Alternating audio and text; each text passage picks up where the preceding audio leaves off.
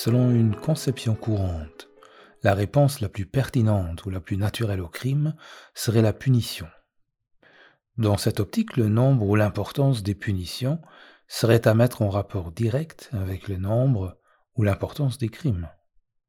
Dans son livre Punir de 2017, Didier Fassin rappelle néanmoins les paradoxes auxquels se heurte une telle évidence.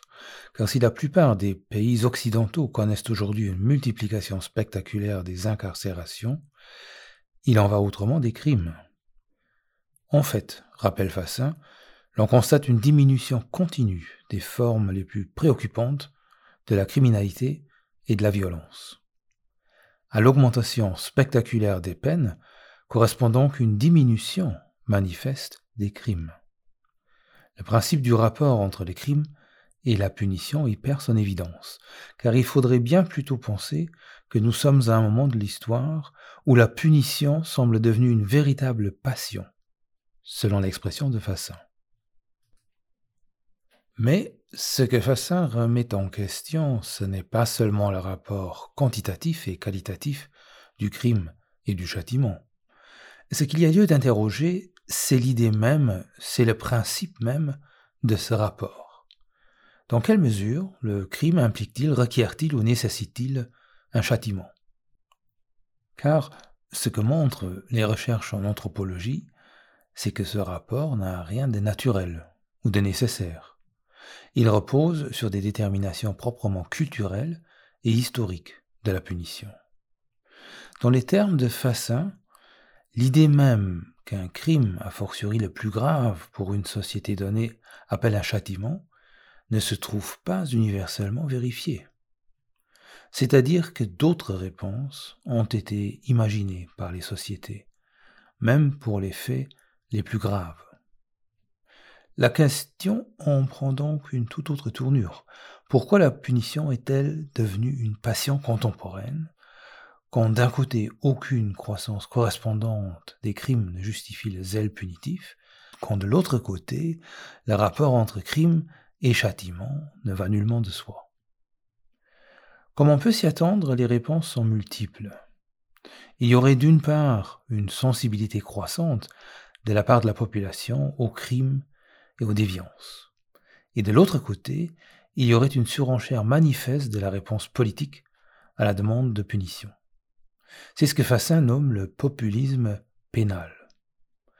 Décision politique en conséquence d'étendre le domaine des peines et de renforcer le régime des peines. L'un des aspects les plus originaux de l'analyse de Fassin tient certainement dans sa réponse à la question de savoir pourquoi on punit. Le sous-titre du livre, Une passion contemporaine, l'indique. La punition peut relever d'un désir, d'une pulsion, d'une exaltation irrationnelle. Ce serait la part maudite, voilée, qui se cacherait derrière les discussions philosophiques, juridiques et politiques sur le châtiment. Le plaisir de faire le mal, la jouissance, pure et simple, de faire souffrir. Osons l'hypothèse cet élément risque d'avoir toute son importance dans le contexte des changements discursifs, journalistiques, politiques et sociaux dont nous avons témoigné ces deux dernières années. Mis à part les interprétations les plus aventureuses et sensationnalistes de la psychose collective, il serait certainement intéressant de se pencher sur le plaisir de punir, sur la jouissance de commander, sur les réjouissances de la mise à mort sociale, sur la volupté de la dénonciation qui anime les discours de la rationalité scientifique, de la solidarité moralisée et des bons sentiments du nouveau collectivisme. Une autre analyse, pulsionnelle, de certaines institutions étatiques s'y profilerait en même temps, et qui pourrait prendre des parts des réflexions de Nietzsche. Je cite Fassin, c'est encore chez Nietzsche qu'il faut chercher l'exploration de cette relation trouble au châtiment la volupté de faire le mal pour le plaisir de le faire, formule qu'il emploie en français. Punir n'est pas simplement rendre un mal pour un mal, c'est produire une souffrance gratuite qui s'ajoute à la sanction pour la seule satisfaction de savoir que le coupable souffre. Il y a donc dans l'acte de punir quelque chose qui résiste à l'examen rationnel, ou plus exactement, qui résiste à sa description comme un fait rationnel, une pulsion plus ou moins refoulée, dont la société délègue les effets à certaines institutions et professions. Dans ce contexte, on pensera aussi à la distinction intéressante entre sadisme et agression, introduite par le psychanalyste anglais Mervyn Glasser. Selon Glasser, la violence agressive a comme premier but l'autopréservation. Elle vise tout d'abord à éliminer ou à échapper à un danger représenté par l'autre. Dans ce sens, il importe peu ce qu'il en advient de cet autre. La visée de l'acte agressif n'est pas tant l'autre que le soi qu'il s'agit de protéger. Cette situation est inversée dans le cas de la violence sadique. Ici, il ne s'agit pas tant de protéger le moi que de jouir de l'autre.